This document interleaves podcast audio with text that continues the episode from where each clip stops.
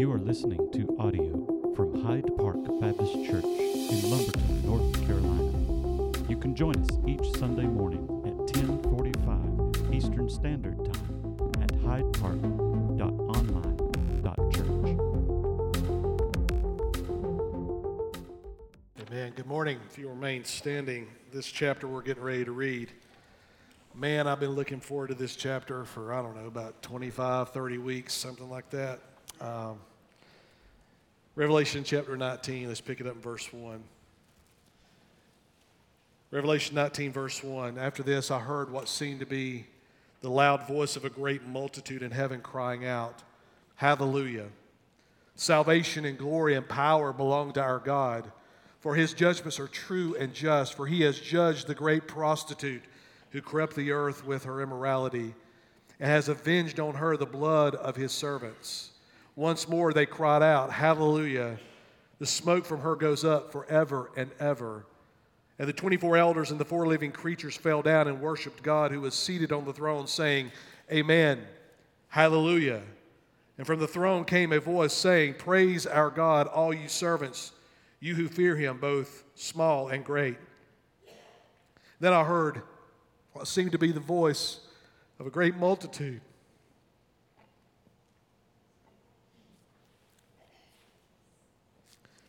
Like the roar of many waters and the sound of mighty peals of thunder crying out, Hallelujah! For the Lord our God, the Almighty, reigns. Let us rejoice and exult and give him the glory, for the marriage of the Lamb has come, and his bride has made herself ready. It was granted to her to clothe herself with fine linen and bright and pure, for the fine linen is the righteous deeds of the saints. And the angel said to me, Write this Blessed are those who are invited to the marriage supper of the Lamb. And he said to me, These are the true words of God. Then I fell down at his feet to worship him, but he said to me, You must not do that. I am a fellow servant with you and your brothers who hold to the testimony of Jesus. Worship God, for the testimony of Jesus is the spirit of prophecy. Father, as we read these words this morning, it just does something to our heart. And Father, I believe this is what I've been longing for for such a long time. And not just me, but all of your servants, all of your disciples scattered across this planet who see the direction the world is going. And Father, they mourn that, and I mourn that. Father, we see the structure of Babylon right in front of our eyes. And you've called your people to come out. But Father, we have family members caught in Babylon. We have friends that we love who are running with the world. And Father, after the many weeks of judgment that we've seen, we know it's coming. We know it's right on the threshold. So, Father, our heart aches and breaks for those who've rejected you and continue to do so. But at the same time, Father, we praise you and we worship you because your grace found us. We worship you and we exalt you because, Father, we know that we weren't worth saving. We know, Father, that where you found us, the pit that we were in, the rebellion that we had chose to participate in, the evil that we were doing, that, Father, that your grace would find us at all is simply amazing, but it did. And it pulled us out. And it wiped the slate clean. And your blood washed us as white as snow, just as the kids just sung. And you gave us a brand new life and a brand new home and a brand new family and a brand new purpose. And Father, we deserve none of that. For our righteousness was like filthy rags. But yet, in your great love, you found us. And Father, I've given you a thousand reasons times ten to walk away from me. But you never have, not even once. So that same grace that saved me is the same grace that keeps me today. And Father, we exalt your name. Father, as we walk through this this morning, pray that you would do something fresh and new in the hearts of the people here. Father, I pray that our zeal would not grow cold. I pray, Father, we just wouldn't get used to going to church, and that's just kind of what we do. But Father, this morning, corporately, collectively together, your people called by your name, set apart by your blood, that they would exalt your name, for there is none other worthy. That we would truly worship you this morning, that we would not go through the motions.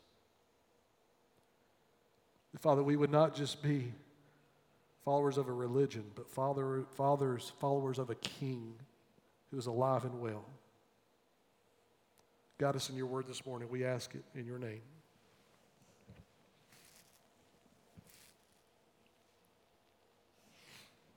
We say hallelujah with the praise chorus that's going on in heaven right now. We say hallelujah.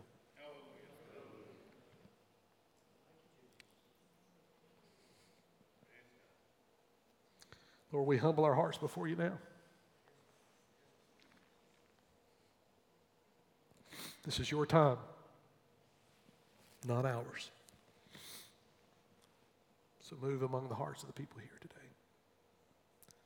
those that are watching online. We ask it in the strong and powerful name of Jesus Christ, the righteous, our soon coming King. We ask it in his name. Amen. You can be seated.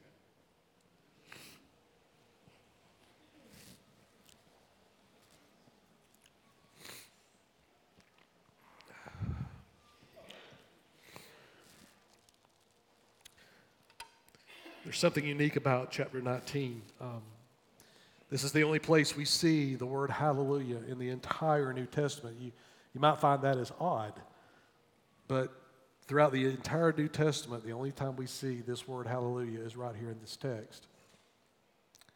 That word hallelujah is very unique in that it is a direct well, what we call a transliteration, if you go back in the Hebrew language and you look at how the words are put together, it sounds exactly the same as what we see in the Greek language as well.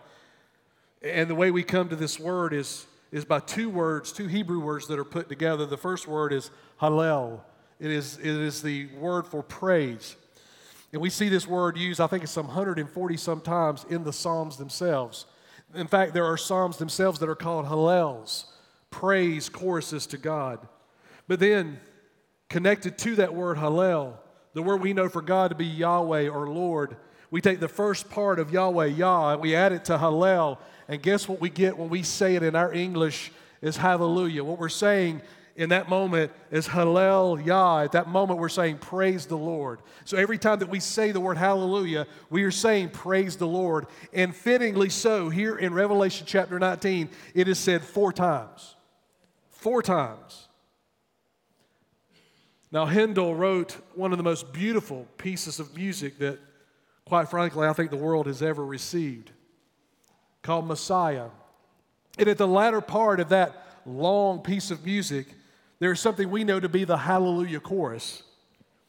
And that chorus, that part of his music, was based upon Revelation 19, the four hallelujahs that we see right here, where they are saying in heaven, eruption in heaven of worship, where they are saying, Praise the Lord. So this morning we're going to do something a little bit different. And I'm going to ask you to stand again here in just a moment because what I want to do for you this morning is I wanted you to hear a choir sing the Hallelujah chorus. And it is customary that we, that we stand, but what I want to draw your attention to this morning is while it's customary for us to stand at the Hallelujah chorus, I want you to know that the Hallelujah chorus in heaven, the, the, the right response of the Hallelujah chorus in heaven is to fall on our face before the Creator. So this morning, I'm going to ask you to stand. And I want you to enjoy the beauty of this music. I want you to hear the words that are being sung. And if you want to sing right along, you go right ahead. I'm going to ask you to stand. If you can't, that's fine. If you're wore out, that's fine. Brother Ralph, if you would.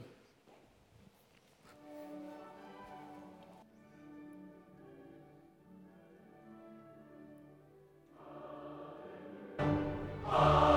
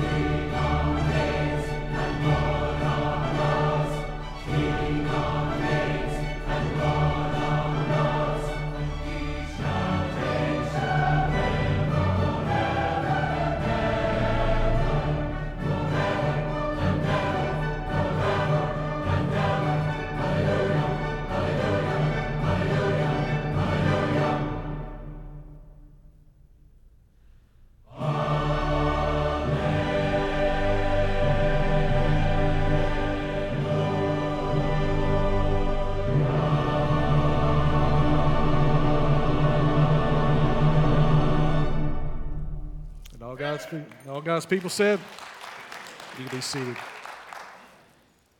Jesus and his disciples are going into Jerusalem for the last time. And there is anticipation among the disciples, and not only the disciples, but those who are inside the city of Jerusalem who are there for Passover. And as we celebrate Palm Sunday today, those disciples were walking with Jesus. And even though Jesus had told them multiple times, three distinct times, very clearly, with great precision, that he was going into Jerusalem to die.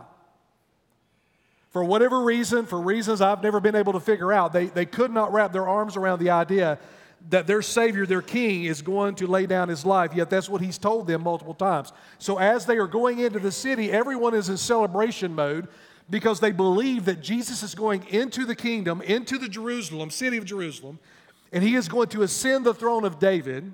He is going to depose the Romans. He is going to restore Israel back to its former glory.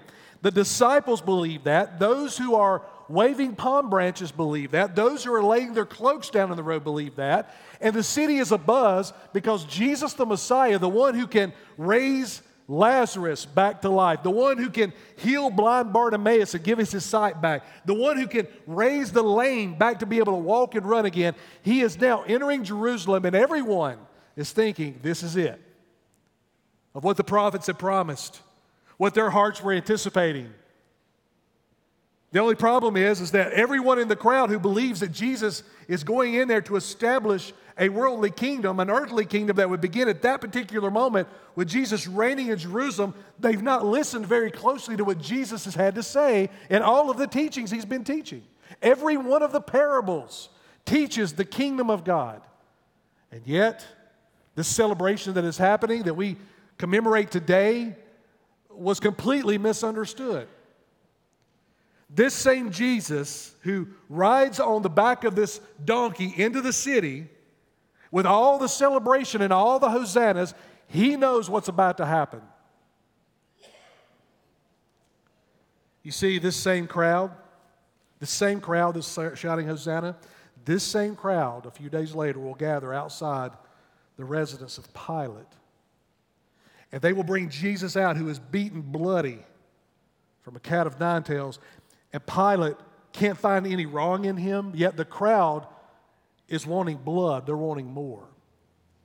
So Pilate looks at the crowd and brings Barabbas out and says to that same crowd, that same crowd that was shouting, Hosanna, he says to them, who would you prefer to have? Would you prefer to have Barabbas, a known murderer, or Jesus, whom I can find no wrong in? And you know what they said? They said, Give us Barabbas and crucify Jesus Christ. Hang him on a tree, just like a public criminal. Just like Barabbas should have received, put Jesus on that cross instead.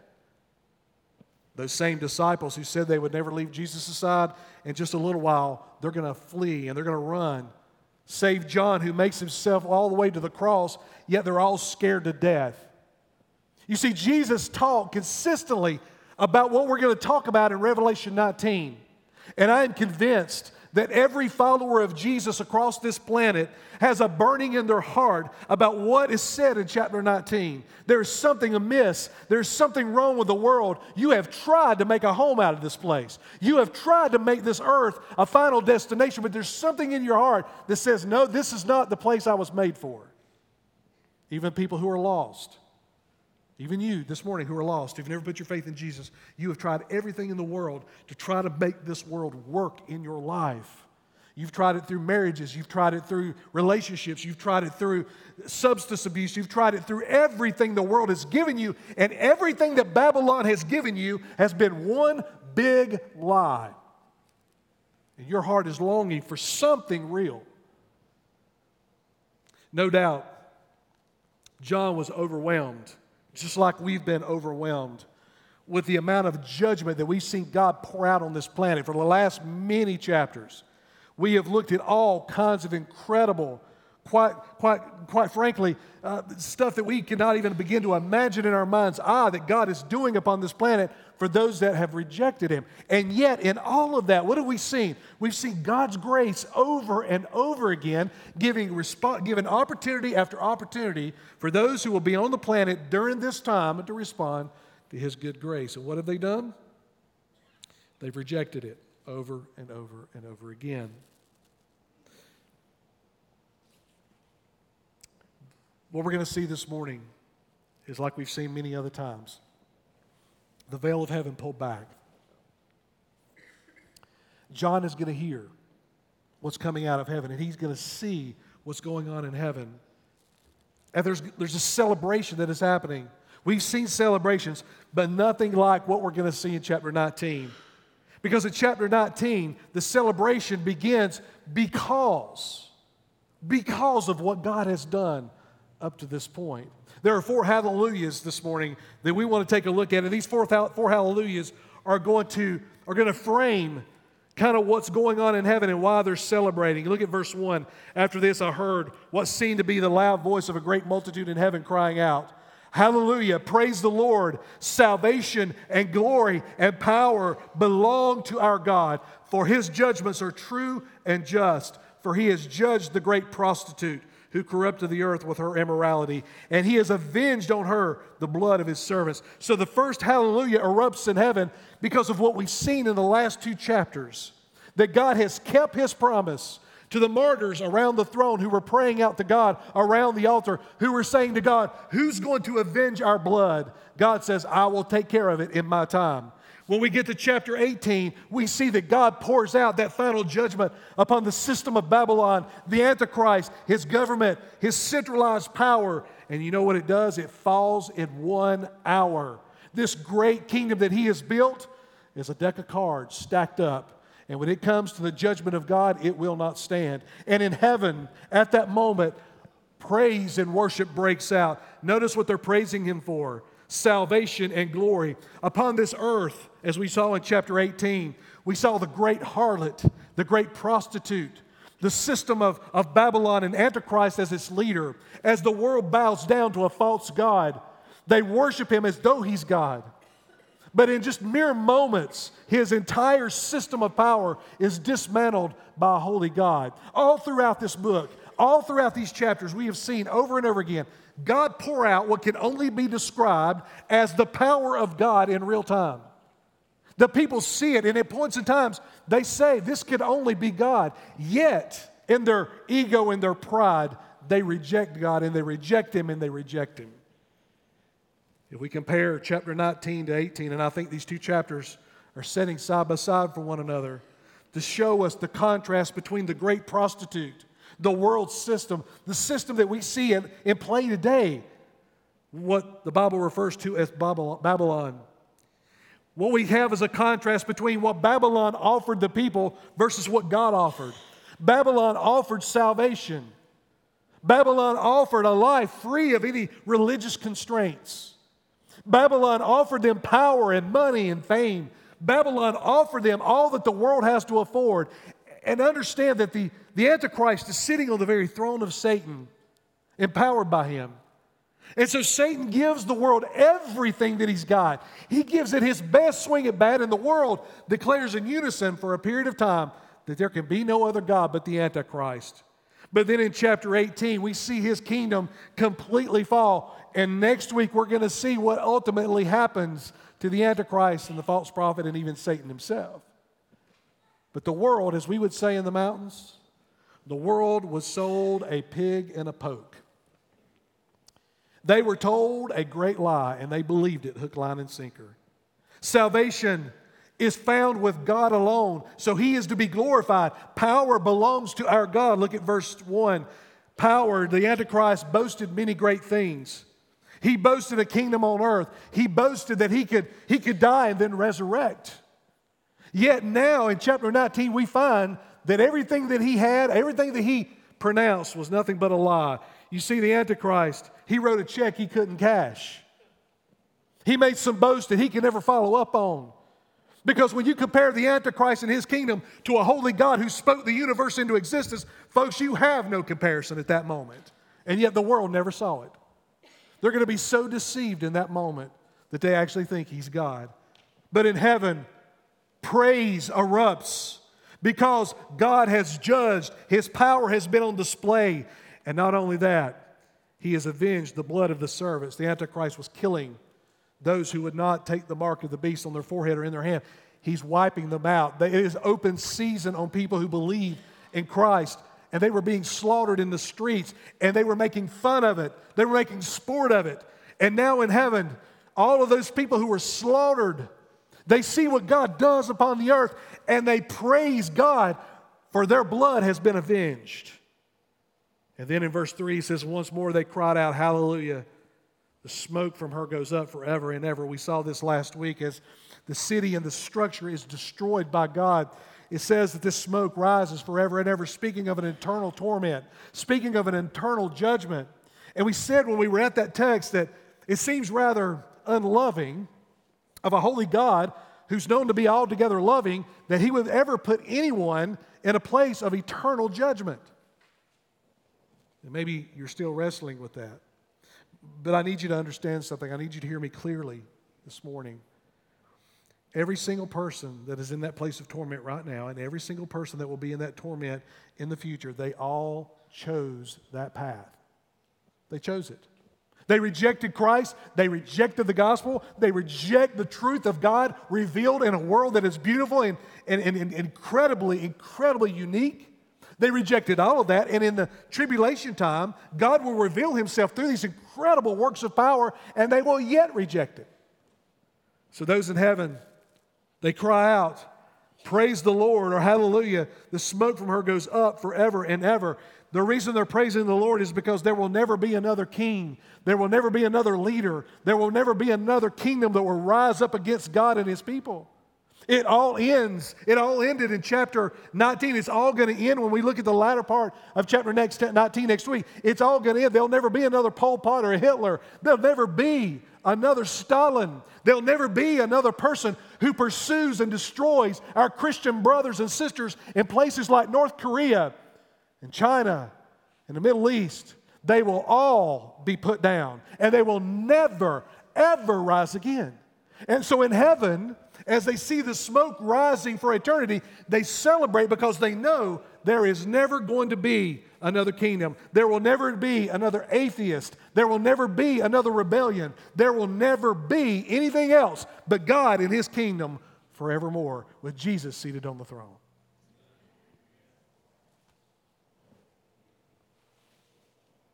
So, hallelujah. Praise the Lord. There'll never be any more struggle. There'll be peace forevermore. Their punishment fits their crimes. And in heaven they say, Hallelujah, praise the Lord. Verse 4 And the 24 elders and the four living creatures fell down and worshiped God who was seated on the throne. I get this, they say, Amen, Hallelujah. And from the throne came a voice saying, Praise our God all you his servants who fear him, both small and great. So we get to this third hallelujah, and we have another word added to it, another unique word, amen. That word is probably the most well known word all across the world, transcends every culture, every language. language. The word amen, if you're in a Spanish church and they're speaking Spanish, they'll say the word amen.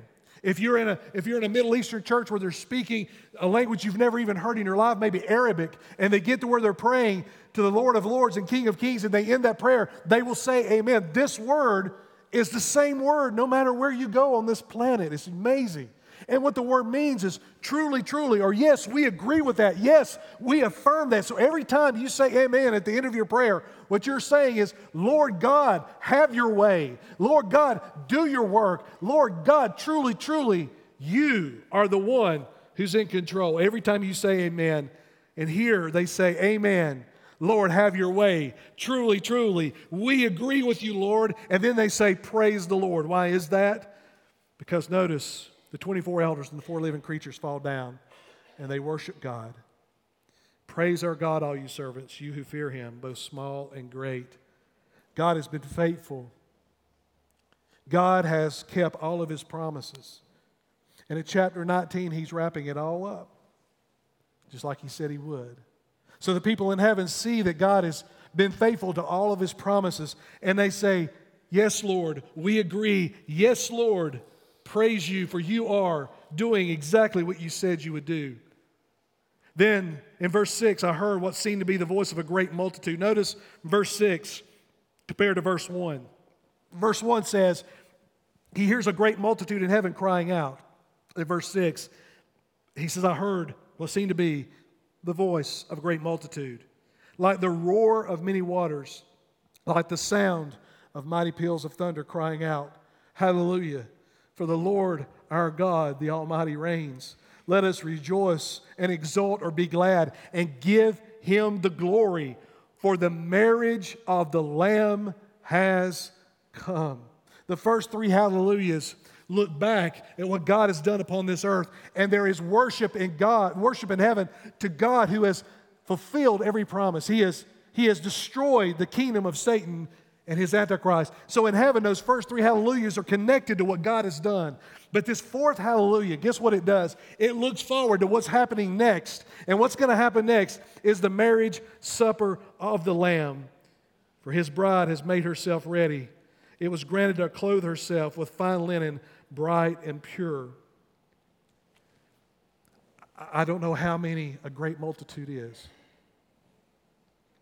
But what I do know is what's happening in that moment are millions and millions and millions of people from all walks of life, from all different points along history who've put their faith in Christ. They're going to be gathered in that place. And, and we're going to be worshiping. And get this, I'm going to be there.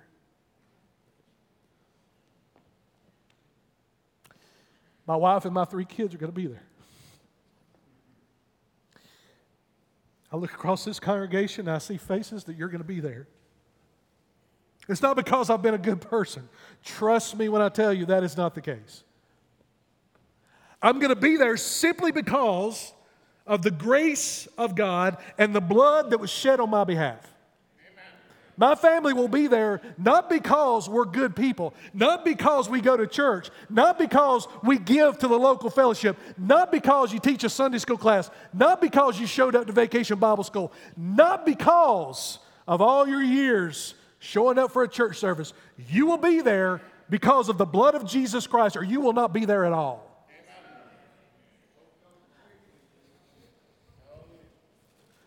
Hallelujah. Praise the Lord. Last night, as I was studying this, I, I just couldn't get past these four hallelujah. I couldn't do it. I couldn't get past it. And I just heard the Lord say in a still small voice, tomorrow I want you to, I want you to stop. Because if they're praising Jesus now in heaven, we need to add our voices to that. And I texted Bobby last night. I said, Bobby, I know you know I'm, cra- you know I'm crazy, but halfway through this sermon, we just got to stop And as the worship team comes out, I, if, you, if you're going to be at this marriage supper of the Lamb, then I, I want you to sing to your groom, the King of Kings, the Lord. I want you to sing to him. And this song is set specifically for this moment. So sing like you mean it. Sing like He's changed your heart. Sing as though we're already at that place of the great marriage supper of the Lamb. Now, I'm going to come back and preach some more in a minute, so don't worry. We're going, we got to get into this marriage supper. Let's stand together and let's worship the King of Kings and Lord of Lords.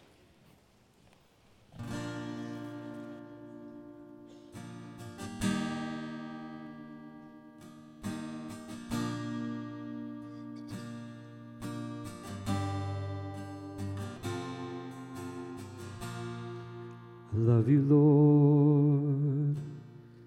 Oh, your mercy never fails me, and all my days I've been held in your hands. From the moment that I wake up until I lay my head, I will sing of the goodness of God. And all my life you have been faithful. All my life you have been so, so good. With every breath that I am able, oh, I will sing of the goodness of God.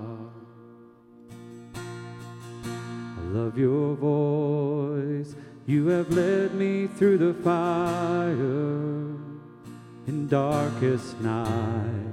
You are close like no other. I've known you as a father. I've known you as a friend. I have lived in the goodness of God all my life. And all my life you have been faithful. All my life you have been so, so good. Every breath that I am able, oh, I will sing of the goodness of God. What do you have to sing for this morning? Think of His goodness, His grace, His mercy, His peace. Your goodness is running after, it's running after me. Your goodness is running after, it's running after me. With my life laid down, I'm surrendered now. I give you everything. Your goodness is running after, it's running after me. Your goodness is running after, it's running after me. Your goodness is running after, it's running after me. With my life laid down, I'm surrendered now. I give you everything. Your goodness is running after, it's running after me. All my life you've been faithful. And all my life you have been faithful. And all my life you have been so, so good. With every breath that I am able, oh, I will sing of the goodness of God all my life. And all my life you have been faithful. And all my life you have been so, so good. With every breath that I am able, oh, I will sing of the goodness of God. I will sing of the goodness of God. God is so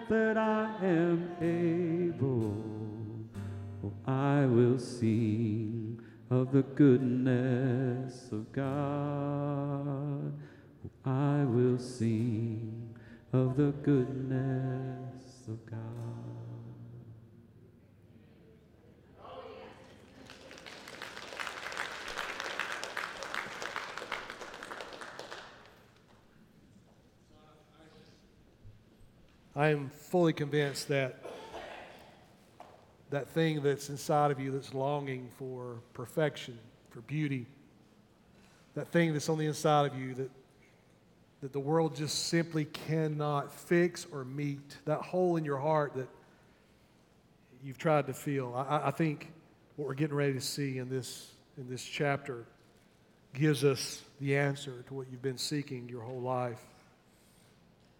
Says, Hallelujah, for the Lord our God reigns, the Almighty reigns. Let us rejoice and exult and give him the glory.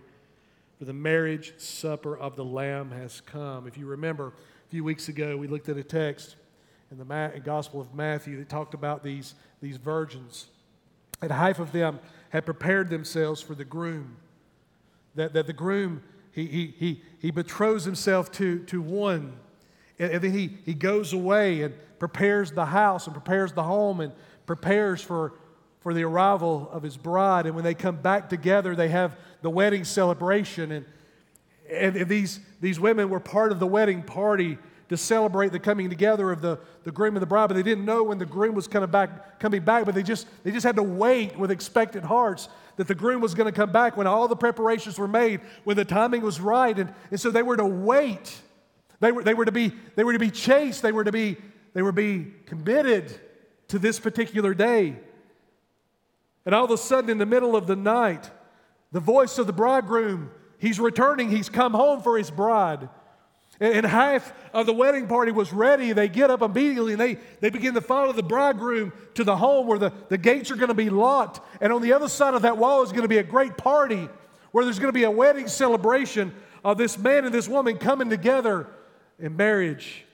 But for the ones who were not prepared, they, they run to town, they, they get their preparations. All of a sudden, they're caught off guard, so they go to the house where the wedding party is happening and they, they knock on the door, and someone comes to the door.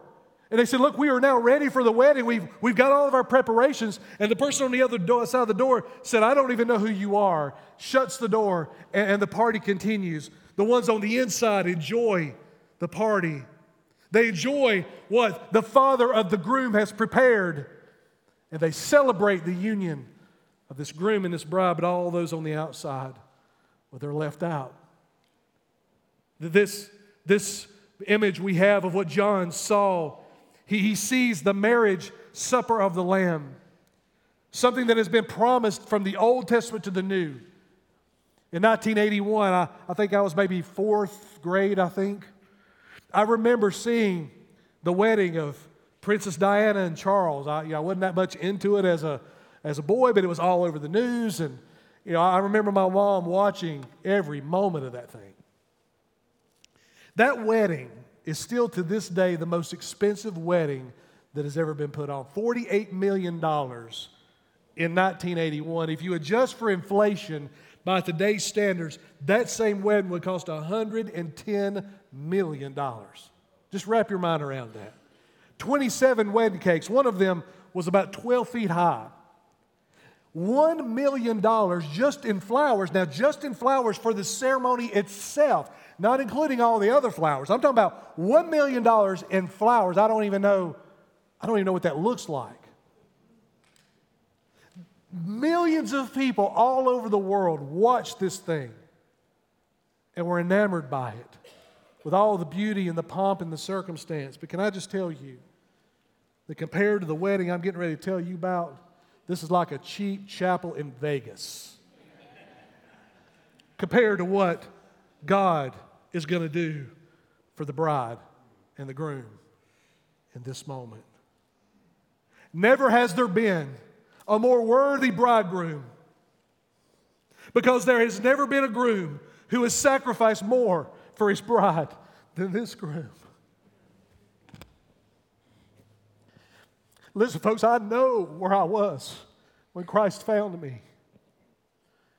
I know what my life was about then. I know that it took the grace of God to find me in my arrogance, in my pride. At 16 years old, thought I had it all figured out, had all my plans laid out. And in March 22nd of 1987, I ran head on into the grace of God and I got up out of a seat just like yours. not even knowing what I was doing, came down front, surrendered my life once and for all. I was done playing games. I was done going through the motions of religion. I was done trying to play the part in front of my parents and my pastor and my church. In that moment, I surrendered all, but it took the grace of God to pull me out of the pit I was in. So I know the grace of God I have experienced not only in that point, but all down through my life. And make no mistake about it, there has never been a groom who's given more to his bride than what this groom has given to me and what this groom has given to you. He laid down his very life, bled out in front of a group of people who cursed him and mocked him, hung upon a cross naked so that you wouldn't have to. No groom has ever given more. No groom has ever humbled himself more for his bride. It's been a beautiful thing for me down over the years to stand in front of a group of people just like this. And after I've walked out from a back room somewhere with a groom, and we're standing down here, and I tell every groom the same thing. I said, when you see your bride, when you see that bride at the back of the church or the building or the venue, when you, say I don't want you to ever forget that moment. I have never forgotten that moment of what it looked like. So 24 years ago when I saw my bride, changed me. So every groom that I've, I've ever had the, the privilege of doing their wedding, I've always been, well, blessed by in that moment how humble those grooms are. Oftentimes shedding a tear because of all that's happened to bring them to that moment. There has never been a groom who's given more. There's never been a groom who's sacrificed more. There's never been a groom who humbled himself more. There's never been a groom who loved his bride more than Christ loves his bride, the church. There's never been a groom who's endured more. The hatred, the rejection, the, the moment where he takes all of the sins upon himself Second Corinthians chapter 5 says that he who knew no sins became sin for us. That in that moment, the Father in heaven turns away from his only Son. Because in that moment, in the darkness upon this planet, in that moment, Jesus became sin. He became my lies. He became my lust. He became my greed. He became that. And he was punished because of me because of you. Listen, there has never been a groom who loved his wife, his bride, more than the groom loves you. I, I don't know what this party's going to look like. I don't know how big the banquet tables are going to be. But I do know this the central focus of that moment is not going to be a denomination. It's not going to be a former church leader. It's not going to be a megachurch pastor. It's not going to be the wealthy or the wise by worldly standards. The central focus at the marriage of the Lamb is none other than the groom himself Jesus Christ the righteous. Because no groom has ever loved a bride more than he loves you. Never has a son ever been honored by his father more than in this moment. Jesus Christ lays down his life because it was part of the plan of the Godhead Trinity. And in this moment, when, when God is smiling upon this banquet, there's never been a moment where a groom has honored his father more than in this moment. And there's never been a banquet that a father has ever provided than this banquet that the father is going to provide for us.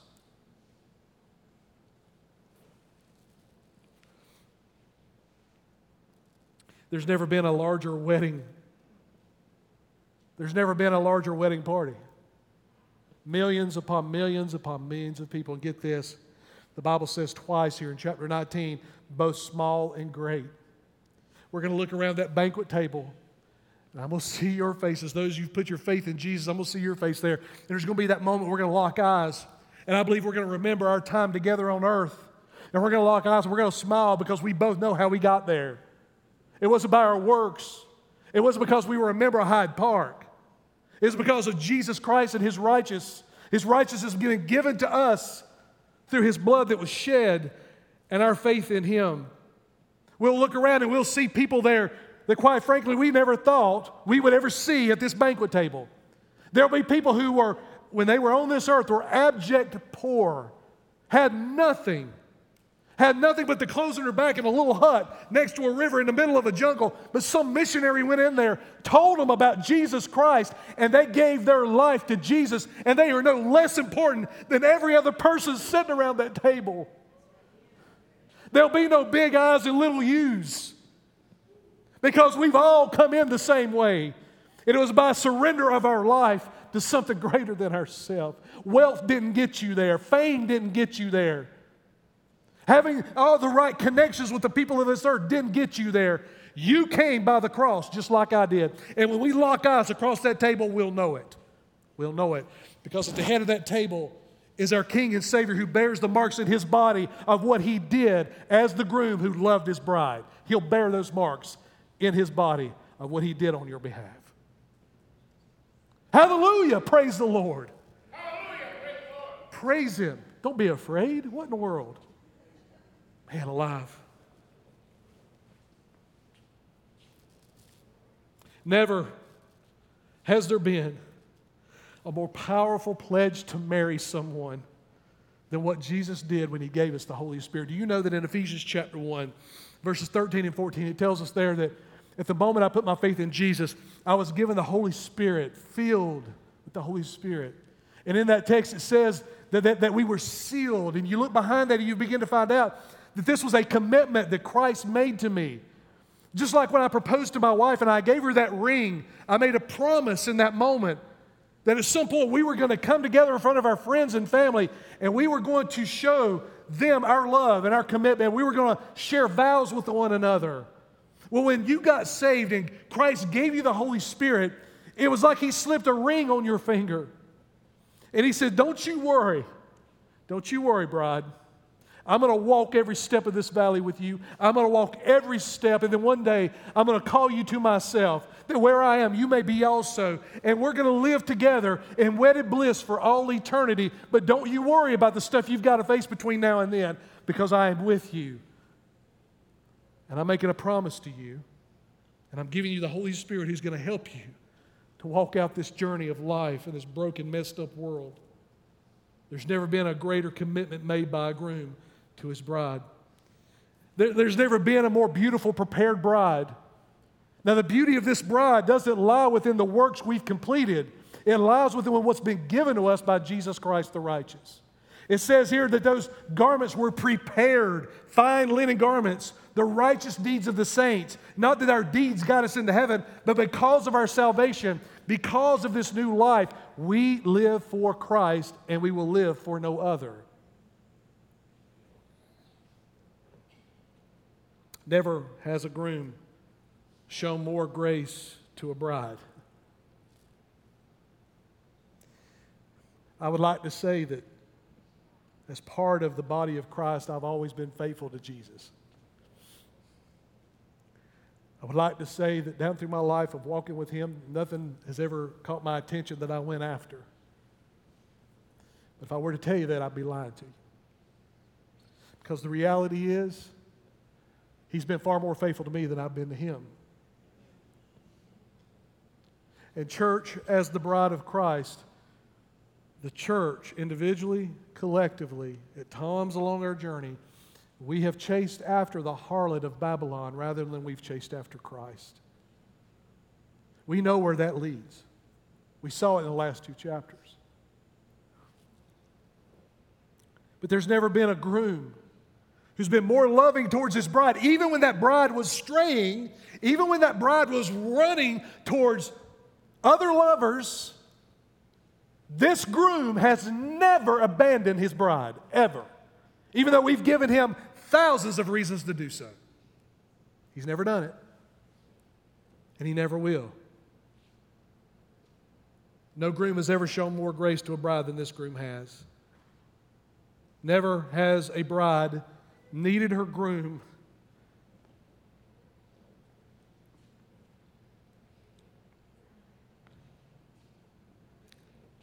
Lord help me. Never has a bride needed her groom more than we need him right now. Never has there been a time where a bride needed the groom more than we need him now? Even so, come quickly, Lord Jesus. Our world is a mess. Many homes are in a mess. Many kids are in a mess. And far too many people in my family and friends are running towards Babylon. And never more have I wanted my groom more than I need him now. And what I see coming down the pipe, what I see coming in the weeks ahead, what I see coming from our culture towards the church that you've seen play out this week in the news, never have we ever needed to bow our hearts and our minds and our knees and our life and our homes to this groom. We need him now. We need everything he's got now. We need his power. We need his strength. We need his patience. We especially need his love and his grace. Never has the church needed the groom more than we need him right now. We are completely and utterly dependent on him. While we wait and be faithful for his return, we need him now. Never has there been Never has there been a groom who loved his bride more than this groom loves his bride. Notice what he says in verse 9 as he sums all of this up in verse 9. And the angel said to me, Write this Blessed are those who are invited to the marriage supper of the Lamb. Blessed are those who are invited to the marriage supper of the Lamb. And then he said to me, These are the true words of God. So an invitation has went out. Have you received yours? Because if you haven't, if you haven't received that invitation, if you haven't received, well, the gospel and responded to it, then you will not be sitting around this table. You will not be at this marriage supper because this is only reserved for those who have received the invitation and accepted it.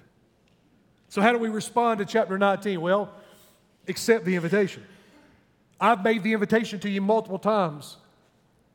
Maybe you're hearing it for the first time. Well, let me, let me repeat it. That Jesus Christ the righteous came into a broken, sin cursed world for the sole purpose of dying because the world is broken. And not only is the world broken, but you're broken. You were born broken. I was born broken. I was born in rebellion and I rejected my Creator, and there was no way, no work I could do, no money I could pay, no, no place I could go to bridge that gap. Jesus knew that, so He comes in, He lays down His life because He becomes the punishment for us. He didn't deserve it, but out of His grace and His love for you, He did. No groom has ever done such for his bride. Three days later, he resurrects. He ascends back to the Father, and here's what he, here's what he asks you to do. He asks you to, first of all, admit that you're broken. Admit that there's something on the inside of you that you cannot fix. Admit that you have no control over your addictions. They're controlling you, you're not controlling it. Understand that there's, there's a hole in your heart, and the only thing that will fill it is Jesus Christ. So, in that moment, surrender your life and say, I have sinned, I have rebelled, I've done the wrong thing, and I've ran towards rebellion